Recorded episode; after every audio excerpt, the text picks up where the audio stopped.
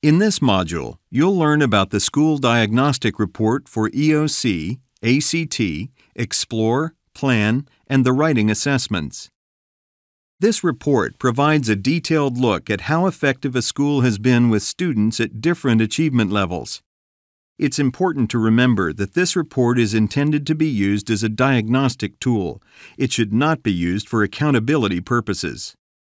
You'll want to use this report to identify patterns or trends in the progress of students at different achievement levels in each tested subject. Used properly, the School Diagnostic Report can help you differentiate instruction in the classroom to ensure that students at all achievement levels have appropriate opportunities for academic growth. You can access this report in two ways. You can select it from the Reports tab. You'll find it in the section labeled School Reflection. Or you can click on the underlined School Effect on the School Value Added report. To view the diagnostic report for a different test or subject, choose from the Tests and Subjects tabs. In this report, students are divided into achievement groups based on their predicted scores in the selected subject. A student's predicted score is what we would expect a student to score based on his or her performance on previous tests, assuming that the student has an average Tennessee schooling experience. Because the predicted score is a function of the student's testing history, it's useful to think of it as representing the student's entering achievement level. Each student is placed into one of five achievement groups based on where the student's predicted score falls in the distribution of all students in the same grade and subject in Tennessee.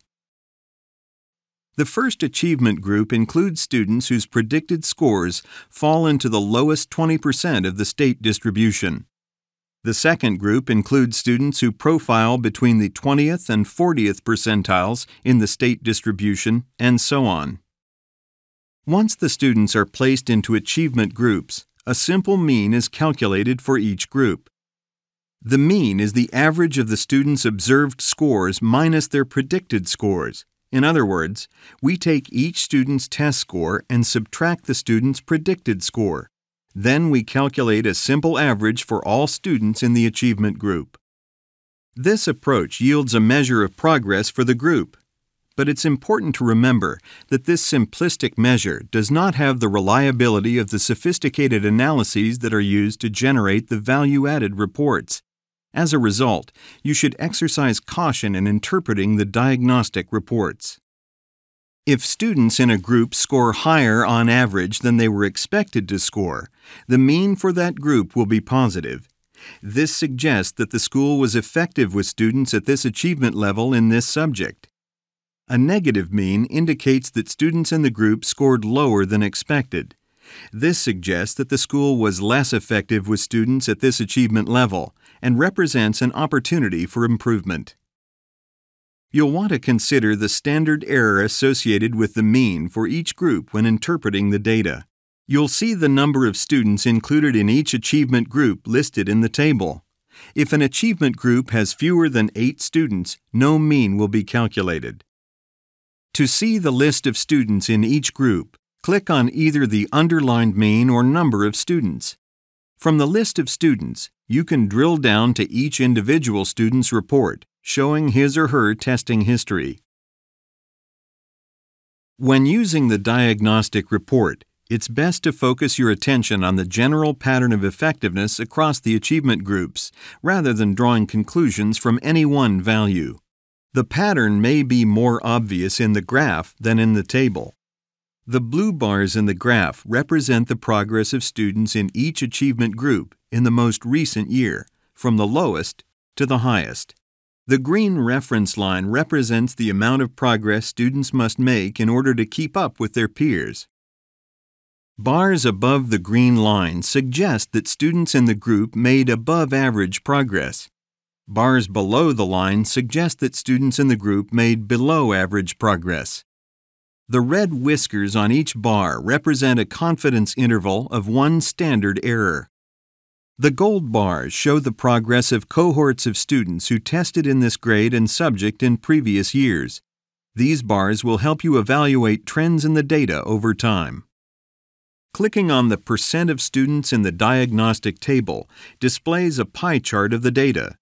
Each of the five achievement groups is represented by a slice in the pie. The size of each slice is based on the percentage of students who are assigned to each group. The slices are color coded, so you can see at a glance how effective the school has been with students at all achievement levels. Light red suggests that the group made less than average progress. Yellow suggests that the group made about average progress. And green suggests that the students made above average progress. Using this report as a diagnostic tool, teachers and administrators can discuss strategies that will help them differentiate instruction in the classroom and better meet the needs of all students. You may choose to view the diagnostic report for a subset of students based on demographic variables. To do this, click Select Subgroups above the report. Then check the boxes for the groups you would like to include. When you have made your selections, click Submit. You will see a diagnostic report that includes only the students who meet the criteria you selected.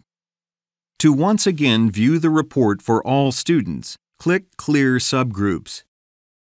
For more information about the diagnostic report, click the Help link at the top of the screen.